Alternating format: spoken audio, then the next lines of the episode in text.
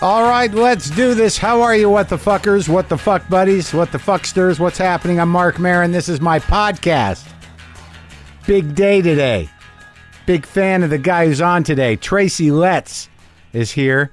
Uh, he's a playwright and actor. You might know him from uh, the most recent film, Lady Bird. He plays uh, Molly Shannon's husband on that show, Divorce. He was in uh, he was in uh, The Post. Let's is here. He wrote uh, he wrote Bug. He wrote Killer Joe. He wrote uh, August Osage County. He's uh, I, I love the way he acts. I, I, I feel like I know the guy, and it was great to have him in here to talk to him. It was it was nice. It was it was fun. It was familiar. I, it's weird when I get it in my mind that I know somebody. I act like I know them, and then either it takes or it doesn't. That's my style. If I think I know you, I'll try to I'll try to I'll try to impose that on you. and I and I did that. I did that with Let's to some success, I must say. I feel like we're close. I feel like we're friends. I feel like we could hang out. I feel like we could talk more. I also feel like I'll never see him again. Maybe I'll see him at an award show, which I did see him at an award show. I saw him at um, at the uh, at the Critics Award show, and then we talk about I we I talk about my problem with approaching people at award shows, and it yields something at the end. So there's a tease for you. Something went down. You know what I'm saying? Do you? How about an email? I got stories. I got things. I got comedy to do in a few hours. New York moment subject line. Hi, Mark. Just wanted to let you know I love the show.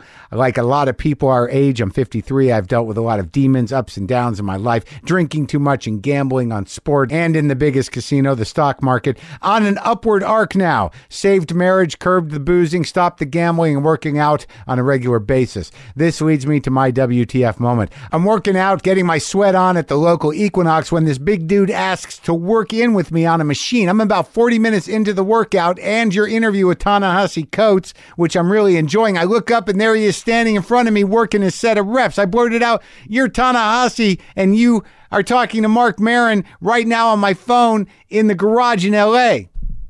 Suffice it to say, I calmed down, had a chuckle, and a nice chat with the guys we worked out. Classic WTF New York moment. Keep up the good work. Love the show. Well, that was that's fun, man. Uh, uh, good for you, Matt. I'm glad you got to meet that guy. He's a good guy.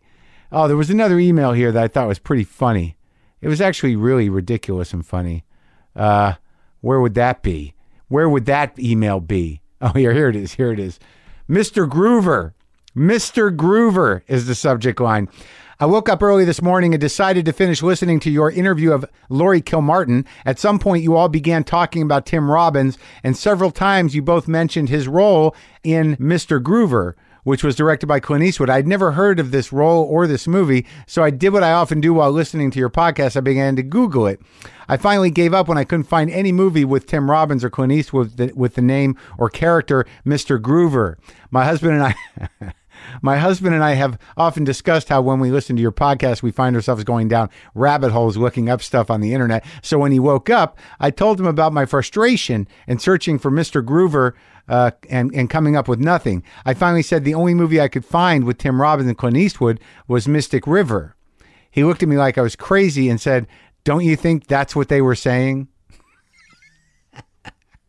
It took me a minute, but it ends up that Mystic River sounds a lot like Mr. Groover when you say them out loud.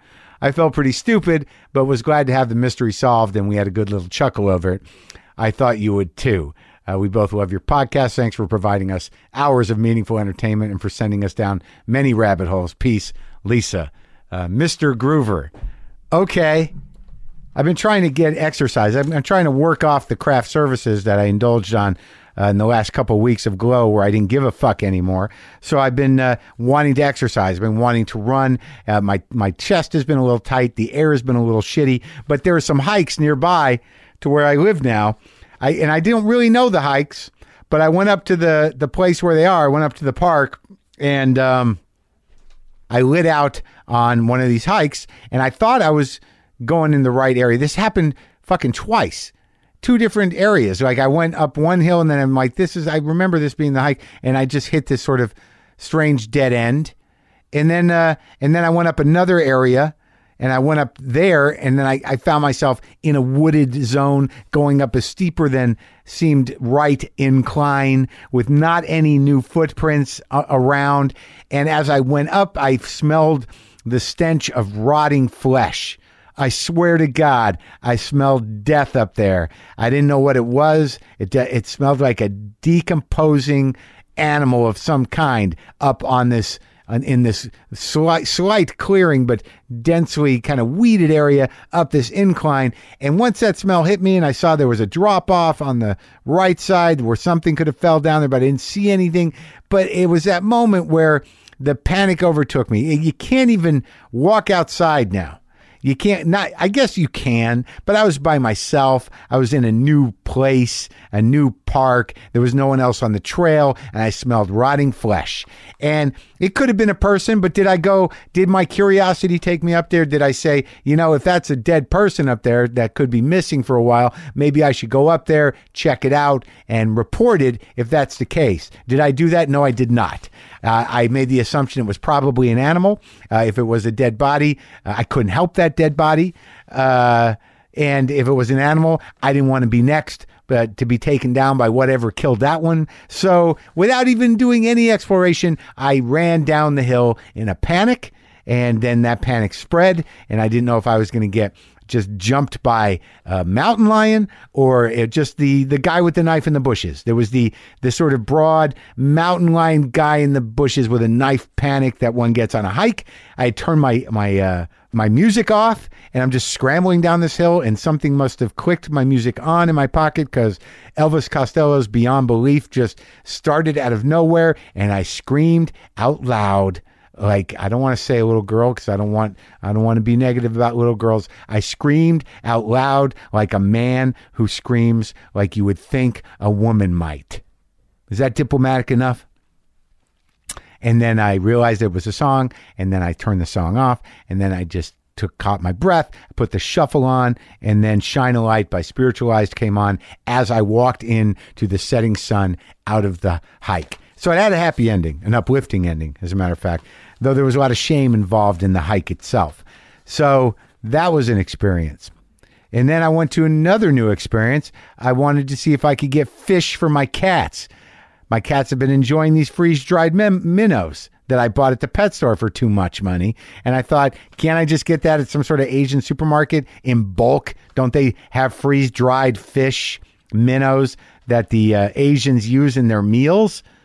And I've seen that. I think. I think I've seen that in Chinatown. I know there's this place called uh, the fish uh, seafood market. I think it's right over here in Eagle Rock. I believe it's a Filipino market, but uh, I went in there and you just have that experience. They just had tons of fish, man. All kinds of whole fish, fish heads. They had oysters and clams. They had things in tanks. They had a couple of bins of unfrozen anchovies and smelts. They had produce I had not seen before. It was just all filled with uh, uh, Filipino people and I think some people from Thailand. And all the products seemed different, and it was exciting. That is the exciting thing about America is to go into a market that services a different community than you're from and go, oh my God, look at this thing. Oh Jesus, maybe I should buy a durian. Maybe maybe I need to try one of these. Look at the size of this thing. You open it up and it smells horrible, but it's really sweet. I've tried one. So I got some anchovies for the cats. They just scooped a big handful of raw anchovies, brought them back to three cats. None of them wanted anything to do with any of it. Monkey kicked it around, spreading the dead fish goo everywhere, stinking it up. So I threw those away, spent a dollar, threw it away but I did get to go to the Filipino market. That's my point. Anyway, I made a mistake. This is a correction. A couple of weeks ago, I mentioned being at the SAG Awards and running into Chris Sullivan from This Is Us, uh, who was standing about 10 feet away from Robert De Niro, who was sitting down talking to somebody else. And I, I doubled back because I wanted to try to say hi to Robert De Niro. I didn't really want to, but I thought I should because I was going to not, I was going to pass up the opportunity because I didn't know what to say. And I walked back and I saw a guy who I thought, in, you know, I thought it was Chris Sullivan and I introduced myself, and I and, and then I asked him if he was waiting to talk to ne- De Niro or, or if he was just standing here by coincidence. He goes, and he was kind, he's waiting to talk to De Niro. And I'm like, I'm not getting online. Yeah, but you know, it, it was just interesting seeing someone. I knew that that was what he was doing, but what I didn't know was that wasn't Chris Sullivan. It was Mike Houston from Orange Is the New Black. So I contrived something there because they both, I think they're both bearded and maybe lacking in the hair department. But nonetheless, I wanted to correct it because uh, Mike Houston brought it to my attention on Twitter. And it was Mike Houston, not uh, Chris Sullivan. And he didn't get to talk to him. And that, that's the end of that story. Now, Tracy Letts, folks. Uh, he's in Ladybird and The Post, both of which are in theaters now. He's also a playwright, many plays. He's been in many movies, and we'll talk about that. But we also talk about uh, talking to people, or me talking to people at award shows, and that goes somewhere. All right, this is me and Tracy Letts.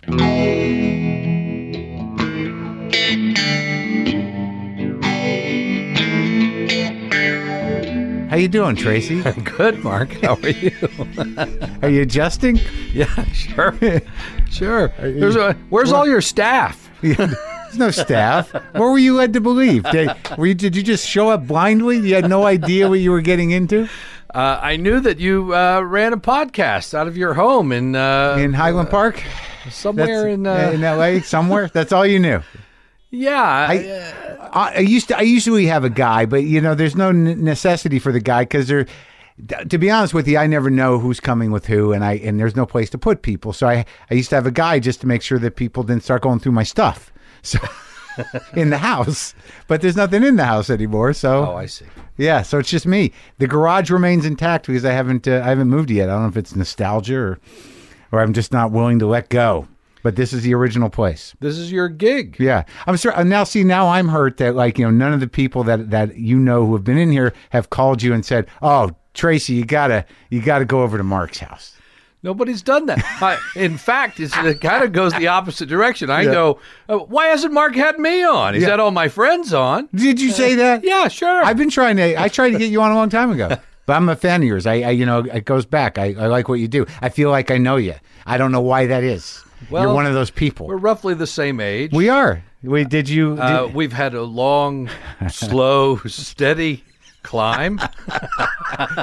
yeah, I think you know you've got a Pulitzer, so I mean, there's a big difference in our success rate. I I'm hosting a, a, a podcast out of my garage, and you have a Pulitzer. Yeah, but you're on like three television shows, and uh, But uh, yeah, but you're in movies. I mean, come, you just. Uh, I'm not going to do this with you, because you you you won. You won that one. You you you're. But but you know you- we would took different directions.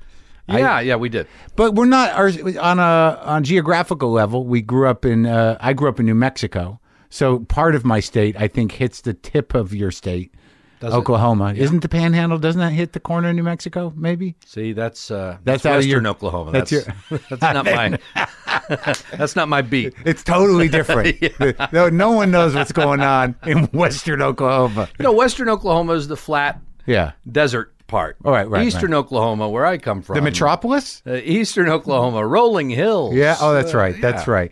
So d- you did grow up there. The whole, the whole. Yeah, I was born in Tulsa and grew up in uh, Durant, Oklahoma, a small town in southeastern Oklahoma. So now I, you know, my sense of Oklahoma is is not great, Yeah, and I, I, I get that. yeah, and uh, you know, I don't know what yours is, but I mean, you, d- how did you avoid the the pitfalls of uh, Oklahoma? Well, I didn't avoid them. I, I left. That's how I avoided them. I left. But, you know, the truth is that uh, my folks were academics. My Yeah. folks uh, were English teachers, and I grew up around English teachers and and Cultured English folks. departments. And yeah, absolutely. They were teachers at the school. They taught at a small state college in uh, southeastern Oklahoma called Uh-huh. Yeah. Southeastern Oklahoma State University. That's Right. where they taught. But m- growing up, my dad was still pursuing his academic career, so we spent a couple of years in Champaign as he was getting his Illinois. Uh-huh. advanced degree. Yeah, yeah. He uh, and uh, let's see where else. Uh, Cape Girardeau, Missouri. He taught at Southeast Missouri State for Yeah. a couple of years, and uh, uh, a year in Copenhagen. He was a Fulbright scholar. How old were you, and when you were in Copenhagen? Just just born. Oh, so don't no remember. recollection. Yeah, no, no, impulse, no, but the- imprint. The, folks who were from Oklahoma were We're getting a little culture themselves. yeah. Are both your parents from Oklahoma? yeah, they both were. Yeah. Wow. I you know I just associate it with uh, you know uh, cowboys and genocide. Yeah.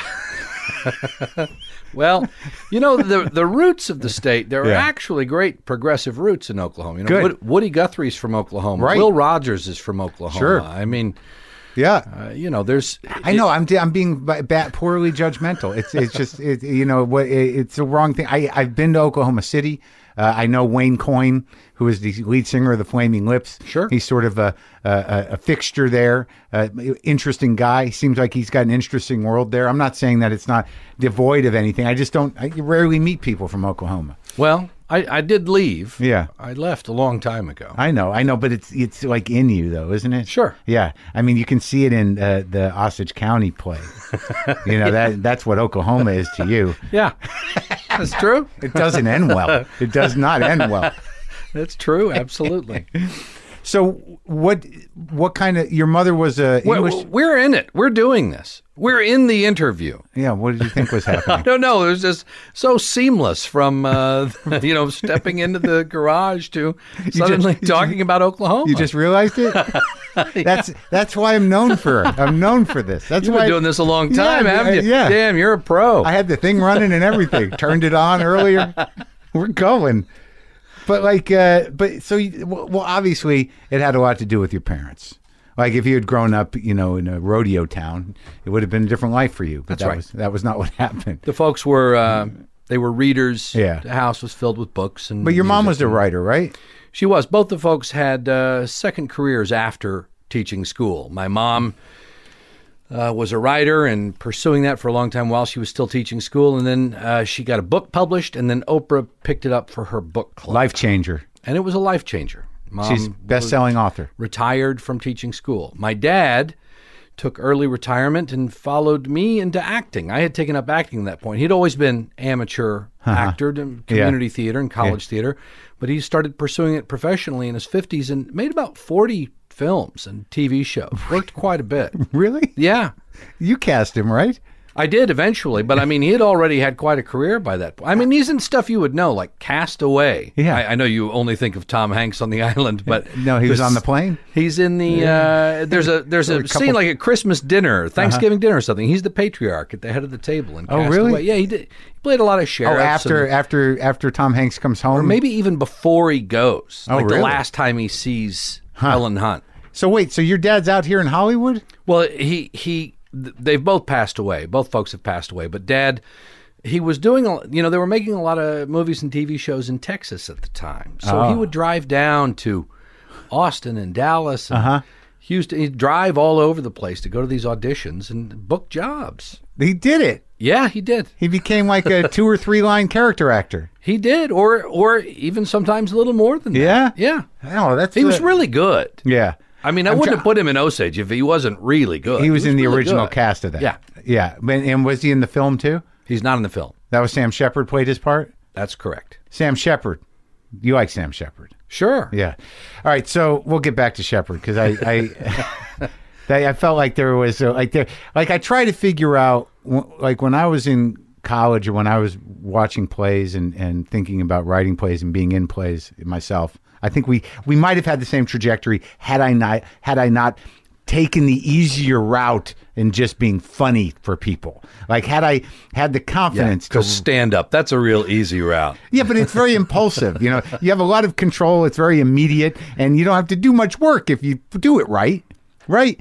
But to write a play, you got to you got to believe that. I thought we weren't going to compare like this. no, Mark. we're not. No, I've already We, admitted. we have both staggered blindly from one gig to the next you know, for And our entire nomi- adult life. right? And we're both nominated for SAG awards. I'll meet you there. I did it. I got a nomination. I did Are you nominated for a SAG award? Yeah. you're there tomorrow night. I am. What are you nominated for? for my uh, I'm best uh, male in a comedy for Glow. Fantastic. Yeah, yeah. That's fantastic. It came to me late. The you know the acting thing. It just you know it was always there, but it was never. That's great. I you know I it's but Are you going to win? I don't think so. I, I- I I find that hard to believe that this late in the game. You that think you've got a chance? Because if you didn't think you had a chance, your answer would have been no fucking way. Am I going to win that award? Well, I you know I I'm trying to be transparent here. My ego would like to think I could win, but I don't know if I can win. I'm up against the Will and Grace guy and Write a Larry speech. David and write a speech. yeah. Yeah. Why don't we do it together? I, I do you have to thank like I you know do you thank your agents for everything? I, I thought maybe I'd just thank the writers and uh, the my co-stars and uh, uh, talk about like uh, I'm happy I bought a suit. Uh, and- Acknowledge the other nominees. Oh. Yeah. good one. Yeah. I'll write that down. hey, you know You got to write it though. These people who get up and say, "I, you know, I didn't think I could win, so I didn't write anything." Yeah. It's like, well, you put on the fucking suit, Right. You stood in the line with everybody. Yeah. You sat at the table. Yeah, you should've You put- really didn't think there was a possibility. throw a couple things together. Uh, have you written something? No, because we're nominated for ensemble, so I wouldn't be the one talking. I'm nominated for that too for Glow. nice. Yeah. All right. but we're in different categories, right? We won't be. Oh yeah, no, because yours is different- TV. Oh, yeah, okay. Yeah, fine. You had to find a way. Just shut me down. All right. We were on the same level there for a minute. And now I'm on television. I've seen you on television. You yeah, like I'm on television. TV too. Sure. But let's get back to my original point, which was you're doing the noble, uh, uh, uh, literate, creative pursuit. You're a playwright. Yeah, no, it wasn't like that. I went to Chicago. What, uh, how old? I uh, twenty years old. And now, what what had you done before then, acting wise? Uh, I had gone to Dallas for a couple of years with my little headshot and resume, trying to get work. That I- was the that was that was did someone misdirect you? Did you? well, it was close to I, home. I want to be an actor. I'm going to Dallas. it was hundred miles from home. I could go home on the weekends, and my mom would do my laundry. So this is before you're like 20. This is in, in your late Yeah. teens. You go to Dallas. I didn't go to college. I went to Dallas, headshot and resume, and tried to tried to work. Dallas, man. I got no sense of that town, but that was like so. It still had a, a profile. It had some money still. Dallas at that In time the eighties, Yeah. they made a lot of movies and TV shows in Dallas. They were touting it as the Third Coast. They built Mm. Right. this big goddamn soundstage out at Las Colinas, and every year there was a Places in the Heart or a right. uh, They right. must have. They must have give a tax break. To Tender Mercies every year. Oh, that yeah. kind of stuff was Oh, what a rolling great out of movie Dallas. that is. Yeah, Yeah. there was some great stuff happening there. So I went there, but you know, I didn't work. I couldn't get arrested. I worked in the theater a little bit, Fringe Theater in Dallas. Like what? Do really fringe theater in Dallas? Like Yeah. black box theater? Doing Yeah. doing what? Doing Beckett? when you coming back, Red Rider by Mark Medoff, Ah. Uh-huh, uh, and uh, the Glass Menagerie at Mesquite Community Theater. Ooh, how was that production? It's all right. Yeah, but you had no training at that time. No, you didn't. no, no, not You're just any- winging it. pretty much. I mean, I'd done some.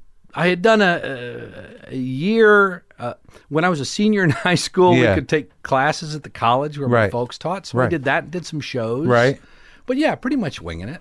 So Dallas didn't uh, didn't no show business dreams didn't pan out in Dallas. No, and uh, a girlfriend of mine moved to Chicago, Oh. and I didn't take the cue, so I followed her up to Chicago. That's always what. it's- I'm sure it's what she wanted. I'm sure she was thrilled. Like, oh, Tracy, Strange, we're no longer together, but I followed her up to you're Chicago. the guy that stalked her. I knew that guy. You- That's what she'll be saying at the award show when she's watching on TV. That's that guy. Is that? Do you know her still? Uh, I know who she is, Okay. but we don't keep in touch. Not since the restraining order.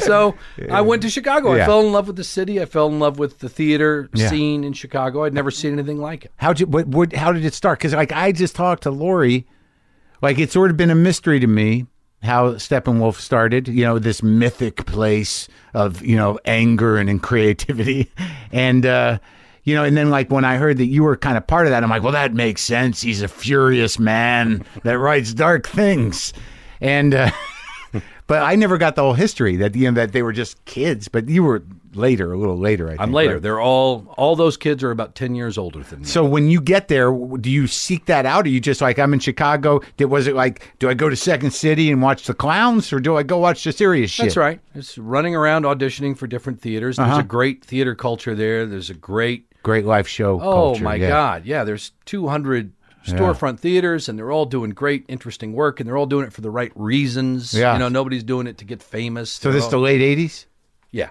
Uh huh. Uh huh. Vital, Uh-huh, still vital. And the first show I did in Chicago was uh, the Glass Menagerie, Again. Again. You already knew the lines. Same part? same part, Oh, look at you. and uh, at Steppenwolf. I did Oh it my at God. Steppenwolf. That was the part of their, uh, you know, the shows for high school kids. Oh, so you were like 19, 20? Like I that. was tw- uh, early twenties, yeah, So you, you went in for the young people auditions? or pretty much. Uh-huh. Yeah, crashed the young people auditions. And who was directing it? Anybody famous? Francis Guinan, Yeah. a very good actor who's uh, who was in August Osage County, the original cast. Uh-huh. He was directing it, and he cast me in the show. And, and that began your relationship with Steppenwolf? Yeah, though I mean that was '88. Yeah. and I they didn't add me to the company till 2002. So there was there's a long Well, they really made you work for it. about as long as they made anybody ever work for it. Yeah, Really? Yeah. So what do you do? So h- what? How are you persisting then? So you get cast at twenty in the uh, Tennessee Williams play at Steppenwolf. So you're you know you're like I'm in, and then what happens? Then I I'm not in, and so I have to go work other places. And I worked, uh, you know, again, Yeah. Chicago is a great theater town, and I was Right. meeting a lot of people. Working up at uh, the Next Theater in Evanston, which is where I met Michael Shannon. When Yeah. he was 16 and I was 25. We Really? became friends. Yeah. he was six. He was that young. I can't remember. Like he was very. Uh, he was kind of intense and aggravated about things when I talked to him. I think he probably told me. That doesn't sound like mine. I know it's crazy, right? I was totally surprised by it.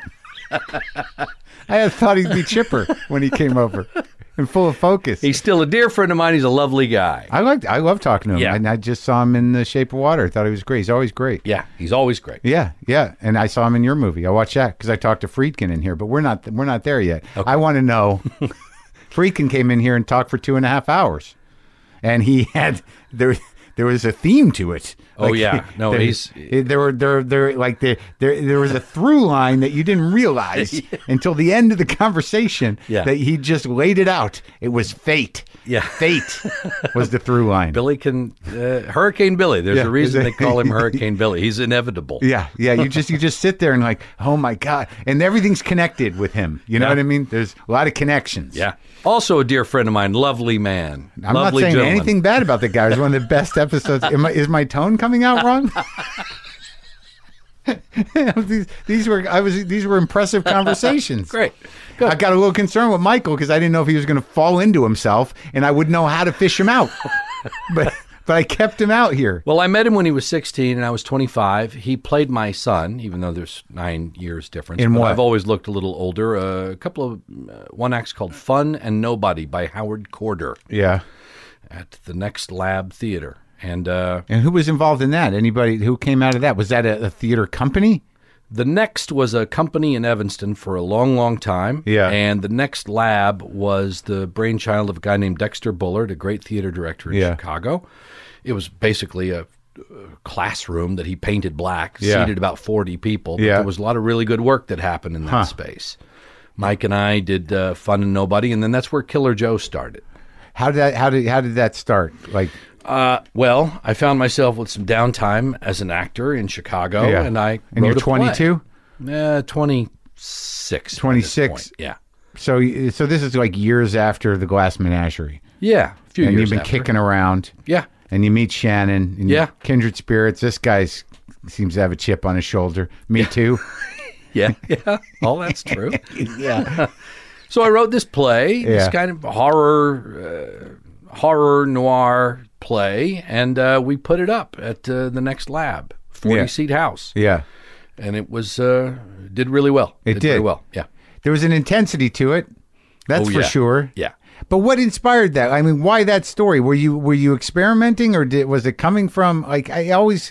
Because like I I thought about like I didn't. You remember the movie Joe with Peter Boyle? Sure. it's a horrifying movie. Yeah. Uh, but your your thing, the the layers of it, it's all it's pretty relentless and and pretty awful. Yeah. in a good way. You ever seen it in the theater? I have not. See, it's different. It's a Well, I different want to experience see the it. I can't. play. What, what, I didn't. Was it out here? It was, yeah. It played out here. When? Oh, well, I don't know. A few years ago. Look, I saw Osage in New York with Estelle Parsons. Does that mean anything? It means a lot. All right. that, that has nothing to do with whether or not you saw I want to see. Killer I Joe. Uh, want to see a high school production of Killer Joe. It's uh, yeah, it has a certain intensity and was that the first play you wrote? yeah. And and what? Now you just you just sat down and did it front you had done enough plays that you sort of knew what needed to be you know what you you just winged I it don't know. I had an idea for a story. I read a story in the newspaper. I was like, oh, this might make an interesting play. I wonder if you could tell a story like this on stage. Yeah.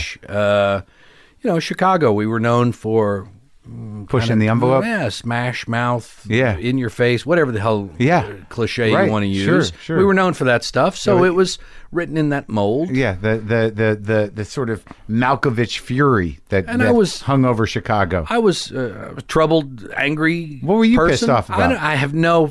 Don't even. I, I can't even answer the question. I don't know. Yeah. because I thought you would be angrier you know like and then like You I mean now? why but we get old I yeah Oh no, no, no. I'm very old now. fifty two Yeah. I'm fifty four Yeah. and I was angrier young as I when I was younger too Sure. like really bad Yeah. like you know yelling at people Isn't it silly? Yeah, it is silly in retrospect. Yeah, I, well, I was all worked up about a lot of things that don't matter anymore, Yeah. and like I can track a lot of the anger, you know, but a lot of it, I don't. It, I don't know how you know valid it is, or what you know if it's really there's any way to empathize with my my entitled anger. Yeah. Do you find that you were angry about like real shit? you don't know. Uh, I don't know. I don't know. I was drunk. You know. I I, I got Yeah. sober about three weeks after Killer Joe uh, premiered. Forever, Yeah. really? So you were fucked up, Yeah. and you got you did it the the old school way. Yeah. Oh yeah, still. Yeah. Good for you. Yeah. Me too. 18 years. Twenty four years. All right, see, there we go again. you know, maybe that maybe we did we were on the same thing Similar. Similar. Track. somewhere. Yeah, yeah.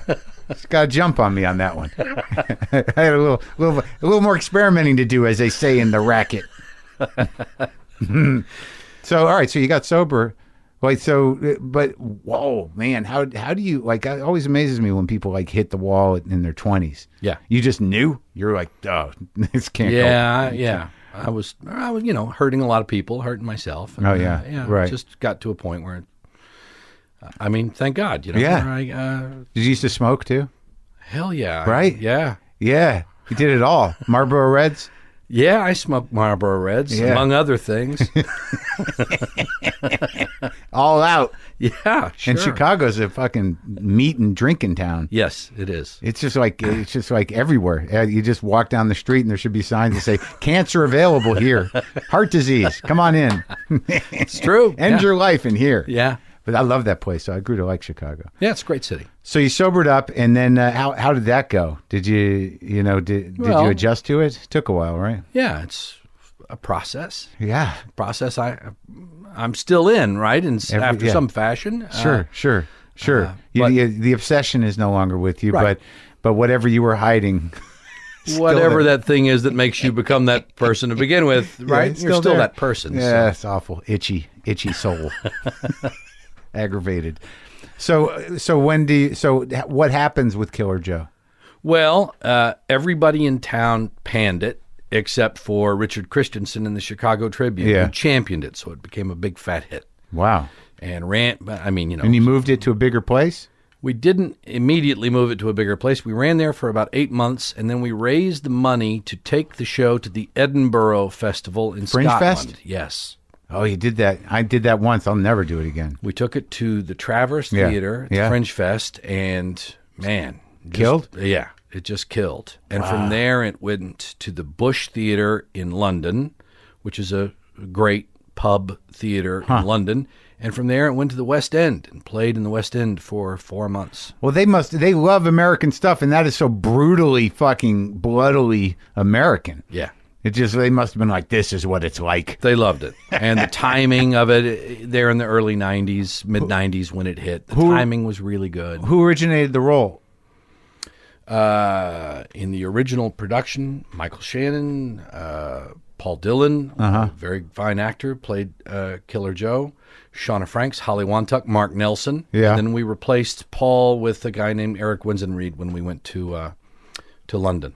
So that was it. That you were a big playwright. Boom, out of the Yeah, gate. I, I was. I I didn't kind of realize that until I went to London, wh- Yeah. where the show was happening. I was like, "Oh shit, this is kind of blown up a little bit over here." I Some, guess. some of the real deal. think You're I'm not a even playwright. thirty, and you're the real deal. and there was uh, we became friendly with a little theater company over there, the Gate Theater in Yeah. Notting Hill, and Yeah. they said, "Will you write another one for us with your same group of people?" Yeah. So I wrote Bug. I wrote it with Mike in mind. Yeah. We again put together a similar kind of cast, and the play actually premiered in London at the Gate Theater. Another festering American play. Yeah. written while sober, though, Yeah. Yeah. Would- odd. You know, 'cause that one. they- or not. No, or I, not that odd. actually that actually makes sense, right? Right. Yeah, just you coming out of it. Yeah. when everything becomes clear, I see it all now, man. yeah. yeah, So I was continuing to work in theater in Chicago, and Steppenwolf came calling around this time, and they put me in a play called Picasso at the Le Panagile by Steve Martin. Uh huh. Uh-huh. Which was a big hit for us, and we brought it to Los Angeles. for and- Steppenwolf. Yeah, and ran at the what is now the Geffen Playhouse. Ran there for a year. So, but they they didn't let you in the company yet. You got two hit plays. You're an established playwright. You're like 30 years old. You're sober, and they're like, "You want to do a part in the clowns play?" Yeah. yeah, yeah. Yeah, that's exactly right. And who was running fucking Steppenwolf at that time? And I'm not trying to bait you into getting uh, retroactively aggravated for them making you wait. I'm not actually aggravated about Yeah, it. I know. Why Or would you be? I might have been then, I- but I don't recall it. Oh, that's good. Yeah. See, that's age. That's age helping you out. yeah, yeah. I'm not cursed with these things you people call memories. yeah, they're the worst. it's fun when they leave. I don't, I've lived in several different cities. When people walk up to me, they're like, "Hey, Mark," I'm like, "What time frame? Which city?" Give me an era, if you could. And did I do anything bad? yeah, yeah, What did I do to you? Yeah, right. Yeah, that's always a good question. So, all right. So you do the Picasso play. Is that a good play? That's a lot of fun. Yeah. Yeah. You were a fun guy now that you're sober. I don't know about that. Yeah. Uh, but you know, it was a good gig. I Yeah. got to you know join the union. I went equity. Oh, with you that came show. out here. Came out here and joined the union and had my first real experience in Los Angeles. What happened that time? Not much. No. No. Did you did you go? Do you have? a- Did you get an agent out here? or Any of that? Yeah, you stuff? know, I went and I, I did a home improvement. See, now there's there's the question. Now, what happened that day? Like, here you are, West End. You know, two plays, Steppenwolf. You're a respected literary man, and you're like, you go meet an agent. And they're like, hey, you know, we, we got a thing. We're gonna send you out on the thing. Let's see Yeah. what happens. Yeah, going on home Yeah, improvement, and you're like, and I did it. of course you did it. It Yeah. was. Oh, is that how we're gonna? That's how. No, it was. It was totally. I mean, it was. Uh, it was a nice little part. Yeah. And Tim Allen was a sweetheart. Yeah. he was a real sweetheart to Yeah. all the people Yeah. on the show. It was so a big show. It was a sweet paycheck for me. I'd never made a paycheck like that before. See, that's it, right? That's the thing. Yeah, how well, well, you did? Uh, what uh, you had a how many uh, full character arc or just a? I had one nice scene. I had one nice uh, scene playing a kind of eccentric character with his wife. Uh-huh. With, uh I can't remember her name. and that got you into the union and you know everything. yeah, all that kind of stuff. And did you did it wet your whistle? Were you like, I'm coming out here. I'm gonna do more episodic television. Uh, I didn't really think of it like that, though. That's exactly what happened. Uh-huh. I moved. Uh, I went back to Chicago. Yeah. and s- did some more plays in Chicago, and then me and my girlfriend in Chicago moved out here. Yeah. in '97, in the fall of '97, and I did four years in Los Angeles from '97 to 2001. so you did a few plays acting in Chicago. You move out with your girlfriend, who did not become your wife, or no? is it She not- passed away. Oh, sorry. It's all right. She passed away about four months after we moved out here.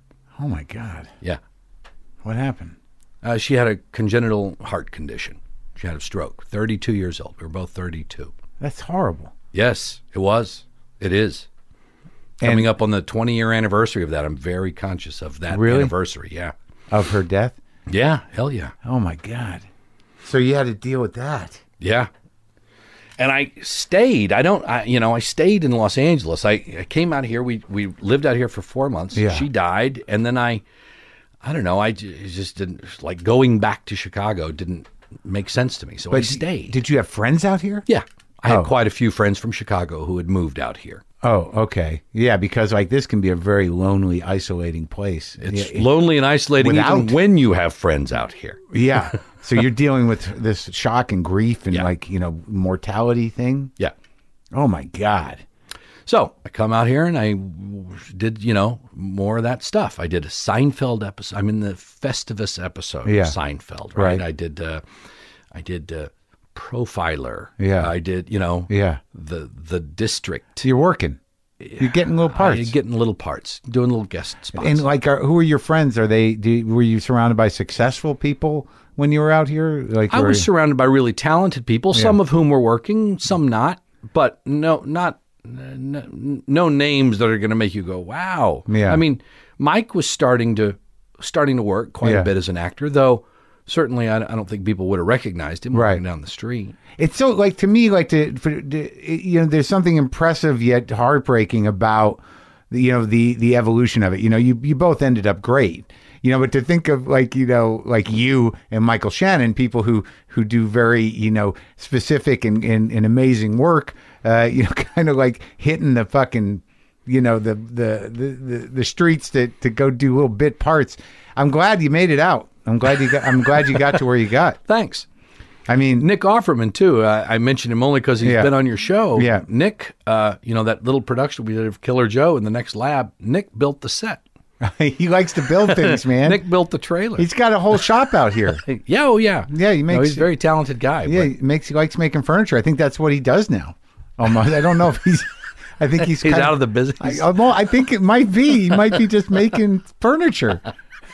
And I, I tell you, Tracy, when I hear stories like that, I'm like, good for you. yeah, no shit. You got out without the shame, and you're okay with yourself. You got out, and you don't. You're not. You don't. You don't consider yourself a failure. Congratulations. you did it. You did it. That's how I feel sometimes.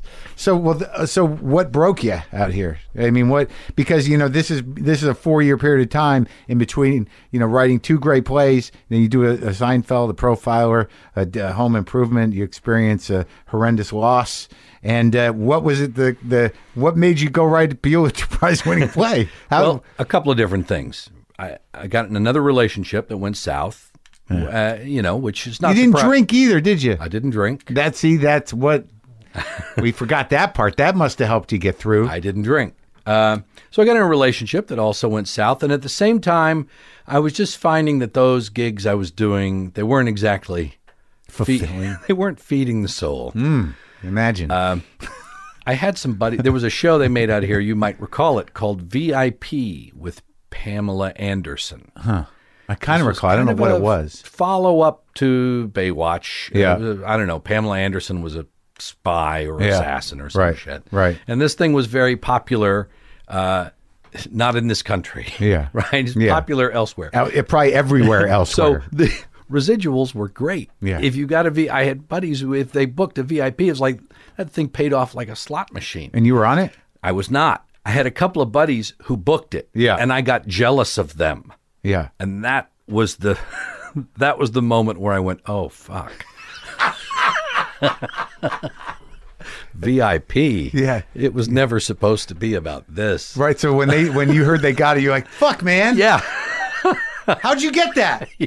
And you're like, "What's happened? Yeah. Yeah. I have to go write a Pulitzer Prize winning play." So I got in my car and I drove back to Chicago. yeah, The first play I did when I got back was a, a revival of Glengarry Glen Ross. At Oh, that's Steppenwolf, great. And it was a great which play. car, which guy did you play? I played Williamson, who runs the office. Oh yeah, yeah. Oh, Spacey plays him in yeah, the right, movie, right. Which I've never seen. Pasquazi, you know Pasquazi, Yeah, I do. you guys. He played Ricky Roma. It was a great oh production. wow, that's great. Yeah. yeah. And that was kind of my reentry into Chicago, 2001. And Were they all happy you were back? Yeah, Like that's the great thing about those, uh, like about cities like Austin and Chicago. When people come back battered from L.A. or Nashville, they're like, "Come on, Yeah. have a seat. Welcome to the club." exactly right. Welcome Yeah. home. And in fact, a lot of my friends were like, "Why'd you come back? Seemed like you were doing pretty good out there." Like, no, no, no, uh, VIP. I could tell you the story, the VIP story.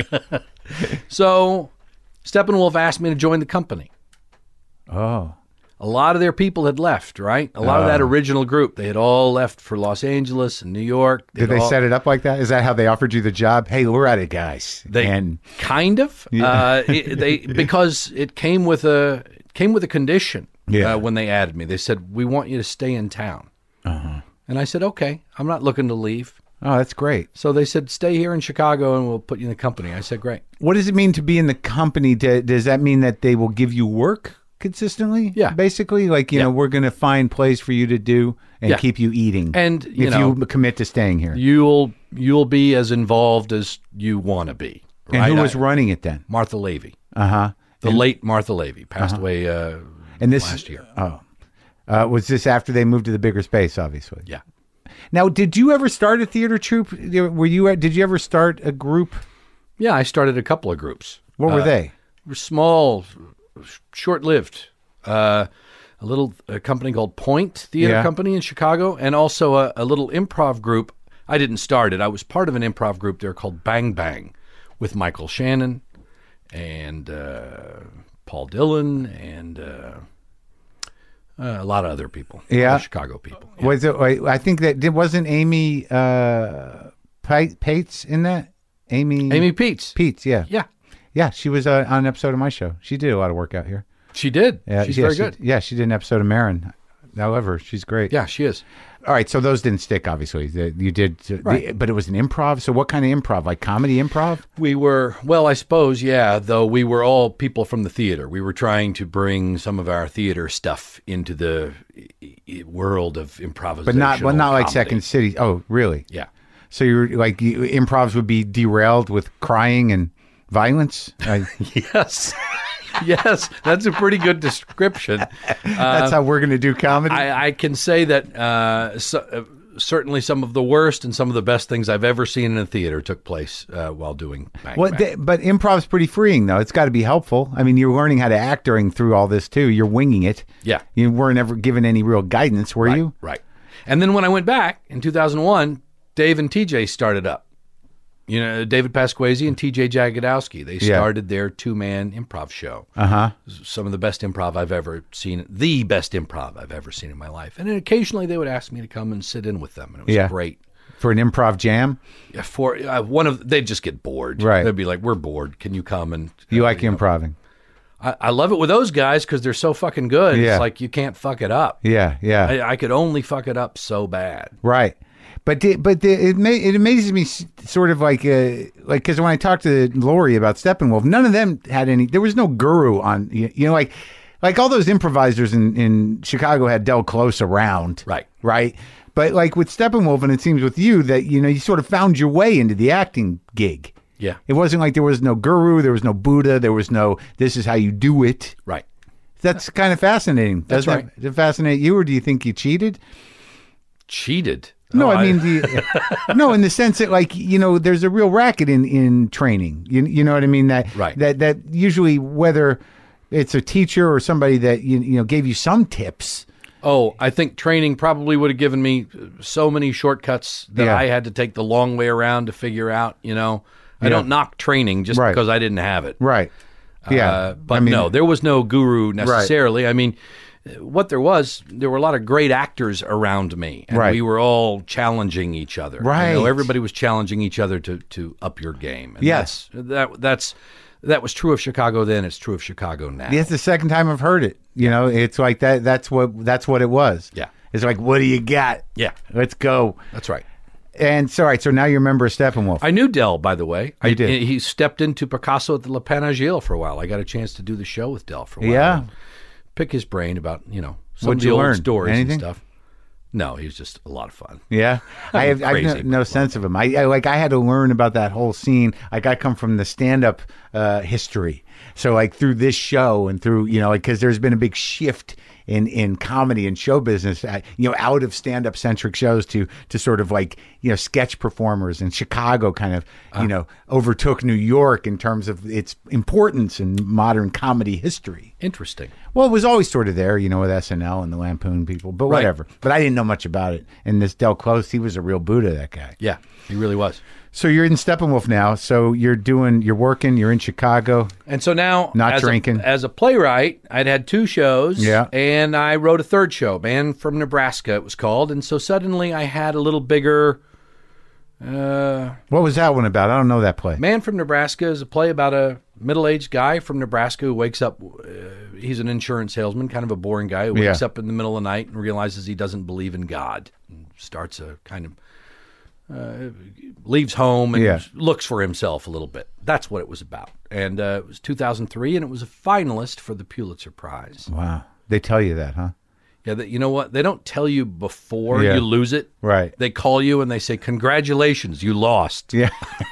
it was close, man. It was close. I didn't even know I was. yeah, up for yeah, yeah. Who won that year? Uh, uh, I know this. Uh, I am my own wife. Uh huh. Yeah, Who wrote that? Doug Wright, Uh huh. very gifted playwright from Dallas, Texas. Wow. Yeah, So you were like, "Ah, I should have stayed in Dallas. I knew I shouldn't have left Dallas.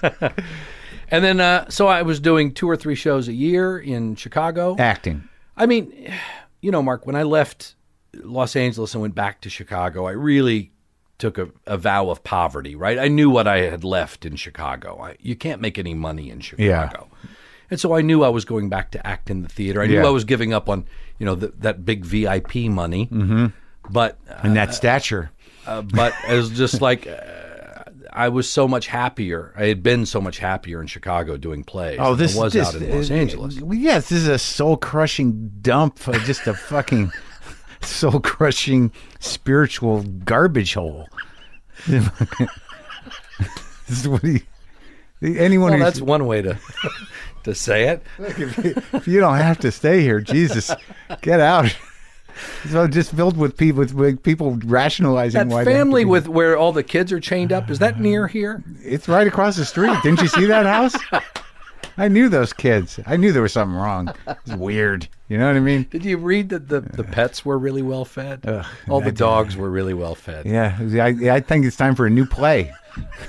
you got It's too upsetting. if that's too upsetting. Have you seen Killer Joe?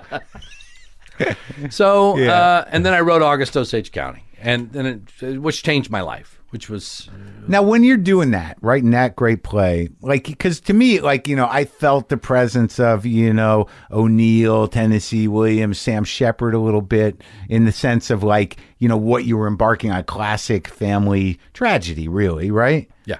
Now, like, who were your your models? Did you just imp- oh, it must have taken yeah, a certain amount of time and structure and decision making and running bits and pieces? What's the process of writing a, a, a Pulitzer Prize winning play like that? It's long, slow process. Did I name any of your heroes? You, na- you named them all. I mean, uh, they, they are all my heroes. Uh, uh, you know, it's based on a true story. My grandfather committed suicide by drowning when I was 10 years old. Yeah, My grandmother descended into years of downer addiction. Yeah. You know, put my mother especially, but my whole family through hell. So it's based very much on that, you know, something that had stuck with me for 30 years, right? I Yeah. mean, your grandfather drowns himself. did you and- know him? yeah, Oh. I knew him. Knew him well. Uh, you know, when I first started writing it, I, I called my dad to ask him some some details. Of, I just had forgotten a lot of the stuff. You know, I was Yeah. ten years old, Right.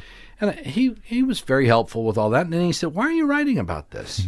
And I said, "Well, I, it seems like the stuff of drama and."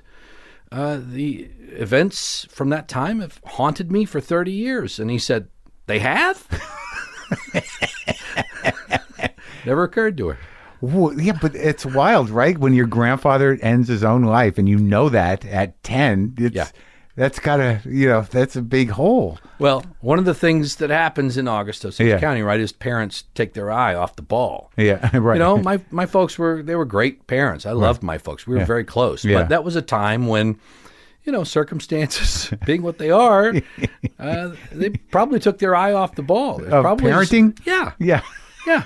I would say they took their eye off the You, ball. you got to walk a kid through that. Why? Why Grandpa Yeah. killed himself? Yeah, I mean, just the just the the mental images of my grandfather underwater. You know, it was so.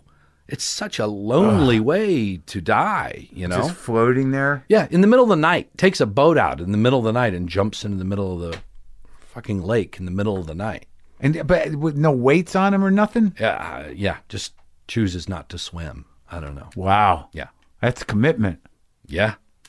And now, the- out is the emotional elements and relationship dynamics are they sort of true to life from that play? So uh, you know, some of it's created, some of it's Mm-hmm. borrowed, some of it's from from real life, uh, and yeah, the process of putting all that together is long, slow, painstaking, kind of boring, actually. I mean, boring to describe.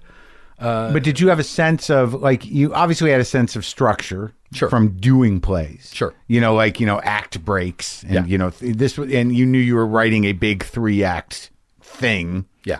like you know, with a lot of mm, heaviness. Well, I had the story. Yeah. And uh, then the question becomes what's the right container for that story? Yeah. It's like, oh, the big American family drama is the right container for that story, right? Going back to O'Neill and Yeah. w- and Tennessee Williams, Yeah. and, yeah, buried child kind of, All that stuff. yeah, the dad stuff, all yeah. that stuff. And you know, there are little reflections of those plays throughout August Osage County and other stuff too. You know, Right. there- that's, that's all intentional. I, I hope it is. Somebody w- told me once I had uh, stolen something from The Little Foxes by Lillian Hellman. I had never even read The Little Foxes. It's funny how people are just like you know, you know the the talentless scavenge for reasons to attack people with talent. It's just Yeah, what- well. it's what they do. Yeah. I I heard someone use that word. You think you're so smart? It's like, what do you do? Don't worry about me. I I I, I, I did a thing once. So, well, that's a, like because it was a it was a mind blowing thing. I didn't I didn't really feel like it was um y- y- you know hacking off anybody else. Hmm. I thought it was its own thing, and in that it was this horrible family drama. But I I could feel that arc the way that you know that the way it ends with what is it just just two characters Yeah. after you just subtract people Yeah. one way or the other people are sh- subtracted Right. that there's that weird emotional desolation, you know, that it, that it, it ends with a indigenous person, right? Yeah. yeah, yeah. That's the, that's where it ends. Yeah. Look what look what you did. You came and went. Yeah. Well, I mean, w- with Shepard in the movie, you wrote the script for the movie. I did. Did you have anything to do with casting? No.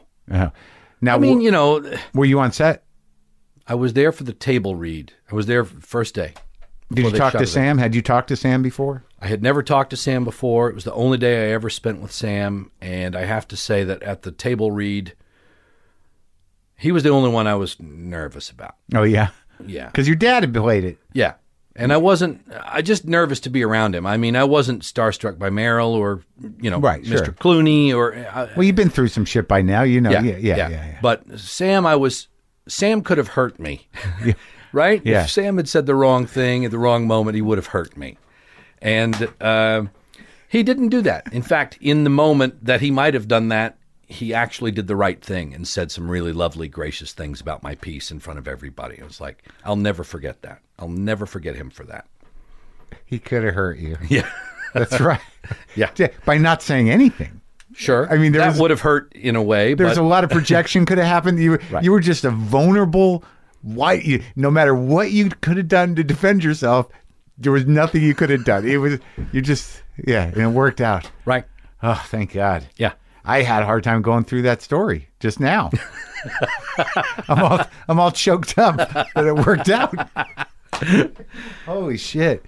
So he liked the piece. He did like the piece. Yeah, he Yeah. liked it a lot. He got kind of sparse later in terms of his writing. Yeah, I know. And when he died, you look at the list and it's like it's over 50 plays. So many. I've written 9. What's what's holding you up? It's hard. it's fucking hard. and acting is easier. Well, sometimes, oftentimes, Have unless you- you... are doing something really hard, yes, acting's easier. But the, I thought the film was good. I thought they did a good job with it. Who directed that? John Wells. Did you like it? It was complicated. It was complicated. Hmm. But it I mean- wasn't a disaster. No, wasn't a disaster. always and gonna I'm be glad it's difficult. out there. I I'm glad it's out there. But I had a I had a hard time with the producers. I had a hard time with Harvey. oh, you worked with him? Well, I, I wouldn't call it that. but Yeah. yeah, we we he was on the project. Yeah, I, I can't imagine what uh, what it would be like to, to have a play become a movie. Uh, it shouldn't happen. It really shouldn't happen. Well, Well, then why'd you let Friedkin do two of them?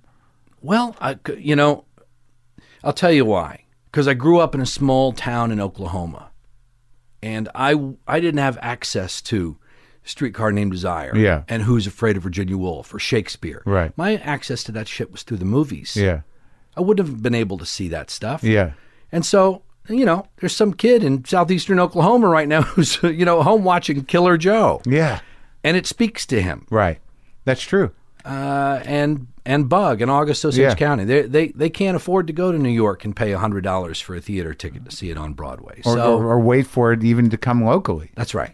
And yeah, Killer Joe and Bug are not playing locally Yeah. in southeastern Oklahoma. And so you know, and no one's doing them in high school. so that's why. Yeah. I've always felt like you know, they're they're it's not the same experience. Right. When I say it's complicated, that for me is really the the Right. that's the that's why it's complicated because I don't think films can be made out of plays. or they can, they can't do what theater does. No. But but I thought that Friedkin r- r- knew that. I think he respected it, you know, and I think he tried to do something. They're they're William Friedkin movies. Yeah.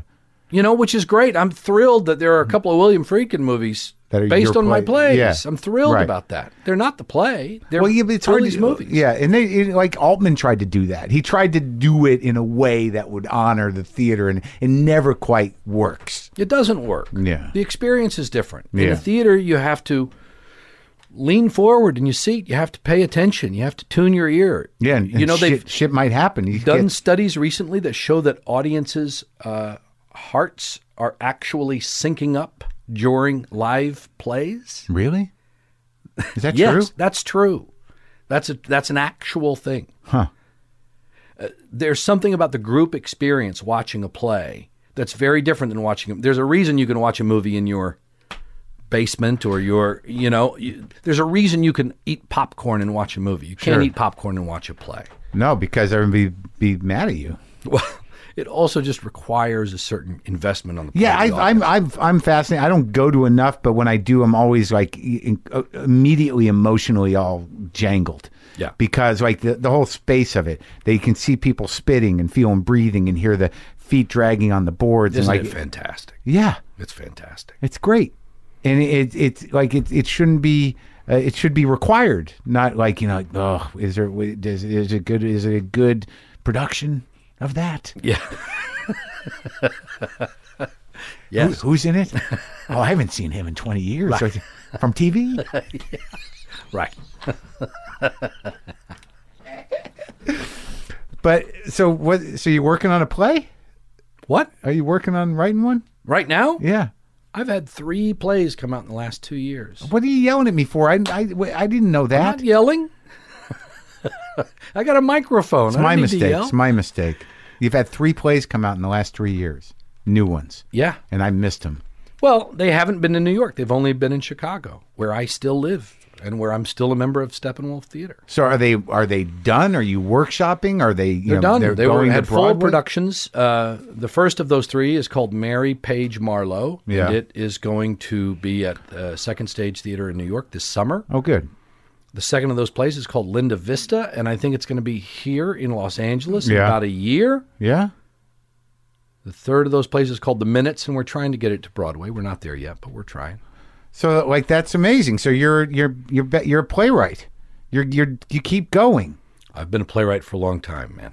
I know that, dude. But I see you in movies. You're funny. You're doing the thing. You know, you're Well, doing here's some what comedy. happened, see. you're doing some serious. You're mixing it up. Becoming So- an American character actor. Now we have to get back to the timeline. So August Osage County happens, and then I wrote Superior Donuts, which was also on. I auditioned for that uh, TV Broadway. show. Yeah, Did you audition for the TV show? yeah. and I didn't quite. I turned it down. Oh, you turned it down. Yeah. They get, they wanted me to read for Judd's part, and I'm like, I'm too young to be this guy. It's a, and it's like it doesn't seem like a role for me. You know, like I want to be the cranky Jewish bigot. you know, I don't have anything to do with the TV I show. know, I know, I know. So- The- the- I'm sure the play was better. Uh, Probably it's plays different. Di- Okay. diplomatic, very diplomatic. Okay, go ahead. So Superior so, Donuts. and then uh, and then I acted in a, a production of Who's Afraid of Virginia Woolf at Steppenwolf that went to Broadway. It probably doesn't go to Broadway without August Osage County, but because of August, I don't know. There was some interest God, you in, and you you you must have killed in that part. so I did that. It's a great part. It's a great part, and it was a terrific George, production right? of the play. Yeah, And you won the Tony, right? I did. That's great. And then from that's that's why I started doing all this film and TV. Alex Gonza, who created Homeland, saw me on Broadway. He asked me to do Homeland. Yeah. That's a, did that it. was good though. You probably that had a little meat to it, didn't it? Did a couple of seasons of Homeland. Yeah. And that's kind of led to all this other shit I've been doing. Yeah. But you like it.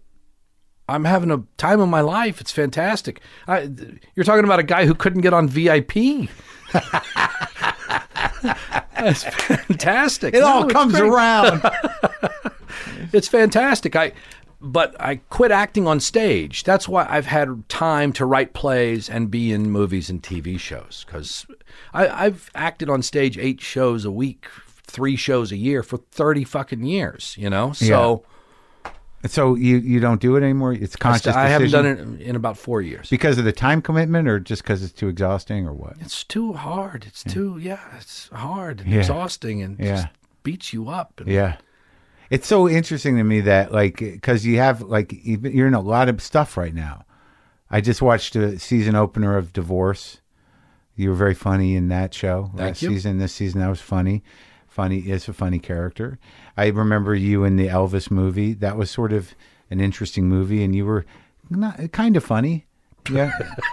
and then, Don't knock yourself out. no, no, no, no, because it's one of those movies where it's like, is this a comedy? What are we doing here? Mike called me and asked me to come down and do that thing. No, I like the movie. Yeah. But like, it, I wouldn't call it a comedic part for, you know, there's beats to it. Do you know what I mean? I thought you were great in it, but the movie's one of those in between movies, right? Kind of. I mean, it is a comedy in a way. Yeah. But uh, then uh, the post is not, that's not a comedic part. That was a great part. Serious. Like, I'm just, what I'm, what I'm doing for my audience, Tracy, Yes. is, is establishing you as a character actor I see. with a lot of range. I see. You've done it. You're I'm doing not- an excellent job. I'm not, I'm not belittling you. It's clear this is not your first time in the garage. but uh, and the lovers i like that movie too Thanks. I- I- like he's an interesting director and that was a, an interesting movie I loved it. I had a yeah great you had a time. good time right I had a great time. and uh you I've worked- been having a great time doing all of this. oh, and christine too i saw that movie i don't think really anyone good. saw that movie Nobody saw it. It's a great movie. because it's devastating It is devastating. It's really good. it was uh, like i watched it on a plane and i and i wanted to i wanted out Yeah. i wanted off the plane Yeah, it's a tough film, but really good. and that was a serious role that wasn't a fuck around role Yeah. she's a good actress She's a great actress. interesting movie, but there was no way that you know w- w- I was you were gonna put yourself through that that movie. it's r- rough. We used to put ourselves through that movie all the time. Yeah, I it was fun. We liked it. You remember the 70s? You were alive. Kinda. I was young, but yeah, that's true. That's true. That's Did your true. folks take you to those tough movies Of course, when you were of a kid? course. My grandparents took took took me to Deliverance way too young. Ah. I don't know why. Nice. See, my folks took me to Serpico. I think I was six. oh man. oh man. Where they, set the only 'em up. movie they ever took me out of was Taxi Driver, and it's because we were I was ten, and we Yeah. were in a drive-in, Yeah. and the folks started to get uncomfortable. Oh my You know, god. when Jodie Foster showed up, it's like we need to go. Yeah. I remember there's a couple movies there. Like I just remembered another one that nobody saw that I saw too much of was a movie called Prime Cut. It was like a Gene Hackman. Gene movie. Hackman, Lee Yeah, Marvin, Yeah. Sissy Spacek, Yes. fantastic. Yeah, yeah, and I just remember when when I was a kid when the, the, the they brought the package of sausages over and said that was so and so, and I like that stuck with and me. the and the the naked women in the in the pens. Oh yeah, right. yeah, They were like yeah. on a fa- like in a Yeah, fa- did you- in a stock yeah, stockade. it was a situation. crazy It's a movie. I don't tough- even know what tough film. I don't even remember what it was about. well, it's about Lee Compete- Marvin. He's a gangster. But I is mean, it he's a- competing slaughterhouses Yeah, or yeah. something weird? like the meat business?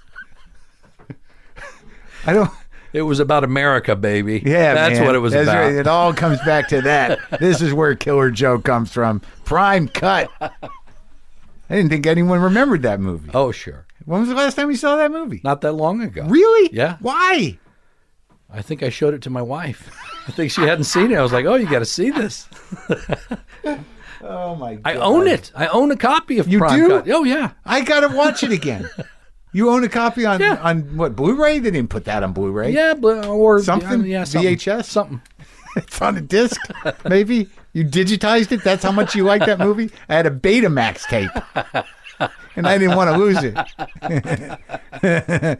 so, but but uh, I get, and, and also in uh, obviously Lady Bird, which is I think probably why you're here on some level. this is part of that junket. I thought you said you've been trying to get me on here I for have. years. I have. And now you say that I'm on here. Why are because you of here? Lady Why are Bird. you in Los Angeles? Wait, why? You know, I'm what is here that for the supposed- SAG Awards tomorrow night. for what? Best ensemble for Lady For- Bird. oh, okay. So, are you yelling at me again? I've been trying. What do you want me to come to Chicago and, and sit at a sausage place and great, talk to you? great city. I'd love it. I've been going there a lot. I, I it, it, it was a like I didn't know Chicago until the last few years, and now I've gone there a lot. I've taped a Because you made easy there. yeah a little before that too. I taped a, a comedy special there at the at the Virgil. Is that it? The Vir, the Vic? The Vic. Yeah, the Vic. Yeah. I've been going, but yeah, I taped Easy, Yeah. Easy. Yeah, and now you know I got to know it You a little. were great in that thing too. Thank you very much. Appreciate it. I like doing that. The improv thing. I, I uh, that first season. I haven't seen the second season. That first season of Easy did such a nice job of capturing our city. I feel. He loves it, Swanberg. Do you know him?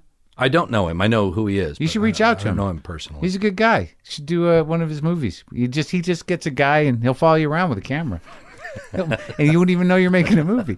And then he'll call you a couple I, hours. don't- I don't know that I want that to happen. It's time. It's time. So when, but the range that you exhibit is is is sort of fascinating to me because in in Lady Bird, you're you're sort of the the the guy, the good guy. Yeah. You're the, you know what I mean? And and you and Lori, like, because I asked her about it, and she, it was the first time you worked together, and you've known each other forever. Yeah. So you know, it must have been uh, amazing That was great fun. to work with her. I, I've been really lucky, and that some really good stuff has come my way. Greta sent me the script out of the blue and asked me to do this thing. She had, uh, we did a movie together Yeah. called Wiener Dog, a Todd Salons movie. called Right, I, it Wiener was Dog. it was the one I didn't see. and we were in different vignettes, so we Yeah. didn't work together on the film. I met her at the premiere at Sundance. Yeah. And at the party, which was a terrible party. Yeah, My wife and I chatted with Greta for 15 or 20 minutes, and that's when she realized I was an old softy. That's that's why she sent me the script. She's like, "Oh, you're an old I didn't I thought you were a hard ass from TV. You're an old softy." So she called and asked me to do that thing. It was just and that's uh, man, I would sign up for that gig every day. Are you kidding? To Yeah. to, to have Greta and Lori and Sersha running the show, and I'm just sitting in the next room reading the newspaper. I'm happy. That's the way it should be. What do you- now when you uh, so I, I love the movie and I and I liked all you you people that were in it. Thanks. Um, Though we're going to lose that award tomorrow night. why? I think three billboards is going to win it. You, well, it's interesting. What what does an ensemble mean? How how often do you all have to be engaging together? I don't know. Yeah, like I, I, Three Billboards is an interesting movie.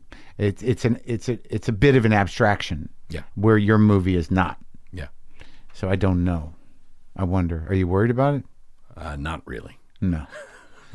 what uh, what was I going to say? Now, as an actor, what do you find? Give me some pointers. Why do you look shocked? I mean, like, what? How? What is your craft based on? Do you just show up and you make choices based on the script, Yeah. and that's it? I put on the clothes And and, you're- I pretend to be the guy. And I don't know how to do it any other way. And then occasionally you go like, "Is am I doing the guy right?" Yeah. Is this the guy? Yeah. Or occasionally they come up and they go, that's not quite the guy. And I say, you tell me what it is. Yeah, because And you they just tell me and I be, be a little more aggravated. I was doing an episode of Homeland, and Carrie, my wife, was visiting the set. Yeah. And she, I said, I'm glad you're here because I want to experiment, because I hadn't worked on camera that much. Yeah. and little PC things over the years. And I said, I want to try an experiment. I said, do me a favor and watch me on the monitor. Yeah, And so I, I did a take where I, you know, acted. yeah, And then the next take, I intentionally didn't do any. I was just like sucked all the feeling out of my body, just like this person without salt in their body, yeah. and did the scene. and uh, when it was over, I said, "Which was better?" And she said, "Oh, the second one was better." like, well, there's the lesson. Don't do anything. So, what is it like being married to uh, an, another actor? It's fantastic. How long's that been? Four four plus years. Oh, wow! And you appreciate each other's work, Yeah. and like, do you, do you- have you worked together a lot? Uh, we did. Who's Afraid of Virginia Woolf together? She played your wife. No. She played the younger. Uh, Yes. Uh huh. and uh, I did an adaptation of Three Sisters, Mm-hmm. uh, Chekhov's Three Sisters. She did that, and she was in my play Mary Page Marlowe last year. And then we just did the post. So we've worked together a few times. How was it being on the Spielberg set? Scary. I was scared. Yeah. Yeah. Intimidating. Yeah. Yeah. Things move fast, right? There's Meryl, and there's Tom, and there's you know Steven behind the camera. yeah. You know, it's And you're- like I, I you know I make a Jaws joke, and I was like, shit, Jesus, I you know I was ten when Jaws came out. You know that's Life changer. you know Yeah. It's like shit. I grew up watching these movies. That's right. We're about the same age. I think that Jaws, you know, had a, a fairly traumatic effect on me. Fucked me up forever. right. I can't swim at night. You know, sh- uh, sharks don't actually want to eat you. It's Yeah, taken not- me a long time to realize that. especially not in pools. I mean, I wouldn't even go in a fucking pool. At, it's just not going to go in the water, dude. It's nighttime. You're right, especially in pools. Well, shit, man. This is great talking to Same here. you. Um, are you going to parties tonight? Fuck no. Do you think the food's going to be better than the Critics' Choice? Because I saw your Critics' Choice, and I was going to say something, but I realized I didn't The know. food is not going to be any worse than at the Critics' Choice. Inedible. But it was funny because I did see you, and I'm like, "That's Tracy Letts. I should go over there and do what? Like, what am I going to do? Well, you also you couldn't get out of your seat once the thing started because you don't know when You're your too far away. category is coming up. You can't get over to somebody else. My category wasn't even on the televised part. It was before. I had the ladybird table to the Yeah. side of me, and I had the post table uh, over there somewhere. Right. So I sat at the Fargo table because my wife was up for Fargo, so that seemed to be the right, Right. Nice. right, Yeah. diplomatic Yeah. way yeah. to go with it. Yeah, I. But we were doing double-digit losing, double-fisted losing. at our Everybody's table. losing. Yeah, everybody. yeah. If Yeah, you we weren't with lost. Big Little Eyes Yeah. or Shape of Water, you were losing. that Yeah. night. Or the uh, marvelous Miss Maisel. Yeah. Uh, Going down. But uh, all right. Well, good luck tomorrow night. thanks. Uh, maybe I'll see you over there, and we'll we'll We'll have we'll, probably be at tables where we can't. See. say hello. Because here's the weird thing with me is like I think a lot of people. d- They just they don't register like if you don't really know this show or whatever what we're doing here. I'm just a guy, you know. Like I went to some guy's garage, you know. I- I- Apparently, it's a popular thing, and like I think, like they, people don't know, but like because I saw the only person like yeah, Greta's been on my show. I've talked to all these people. I've talked to all these people, right. you know, of all different levels. That's the high point, right? Yeah, Obama. Yeah, That's got to be the high point, right? definitely Well, it was an exciting day. But was it the best conversation I've ever had? No, but it was an exciting day, and it was pretty amazing. that's pretty amazing. yeah, it was amazing. No Did you doubt. reach out to him? Did he reach out to you? You want you want me to text him? I'm kidding. Uh, no, it was like it, they reached out. His staff reached out uh, about a year before, and it just sort of evolved. The conversation evolved, and, and then it happened. You know, and it was like it was a big deal. Big Yeah. deal. Good president. There's never everything. Everything's ne- it's never going to be like that again. No, I'm afraid not. The pendulum swings. Yeah, I, but I, I think it's going to break after this. I think it's going to swing. and It's going to break. But uh, but what I was saying was like you know, so I see people at the thing, and I don't know how to, you know, because I saw Will- Willem Dafoe just happened to be walking by me, and yeah, I had just talked to him in He had here. been in here. Yeah, Yeah. And I looked at him, and he looked at me like with that moment of sort of like, eh, who is it? And then it was like, uh, that guy. And now I'm projecting. But you know, it was awkward. So then I realized, like, I'm not saying hi to fucking anybody who's been in my garage, because I'm just Hmm. oh, that's sad. I would hope you would say hi to me if I Well, saw you. in This the was a thing. different experience. Do you know? Because I think I hope we see each other tomorrow night, so I could just give you like the worst snub you've ever gotten. Well, ma- in my mind, maybe it's my uh, maybe I'm projecting. In my mind, I think that people just see me as the guy that does the interviews in the garage, you know, and, and they're they're uh, they're they're Well, they're not paying attention.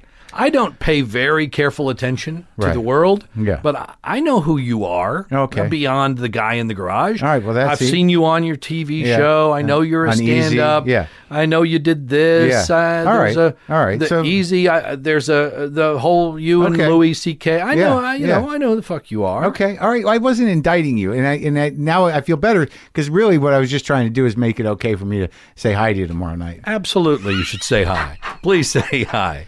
Uh, thanks for talking. My pleasure.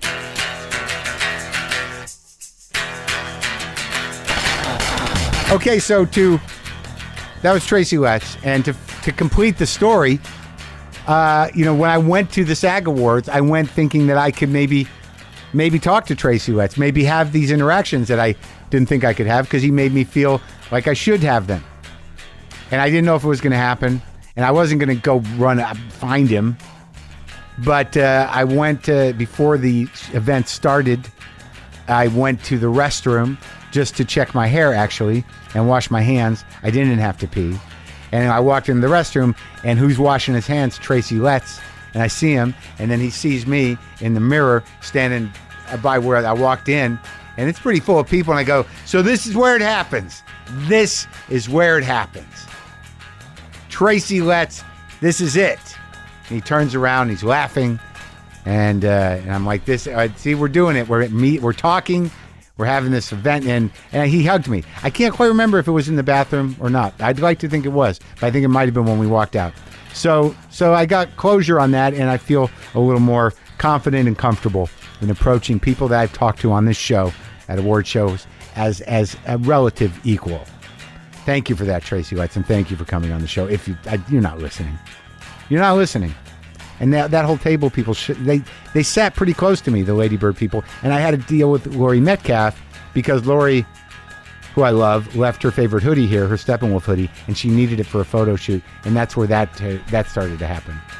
I had to keep going back because I didn't get the name in the phone. So e- not only did I talk to people, but I annoyed them. I mean, like I went and got Lori Metcalf's phone number, and they were sitting at the award show, and this was on a break, and I I just wanted to make sure I could get her the hoodie in New York. I wanted to have her number. Huh, it was relatively complicated.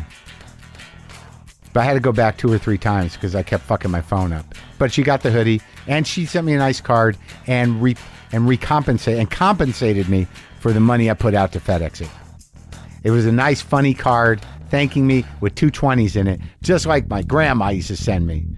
All right, that's it. That's our show. No guitar. Boomer lives.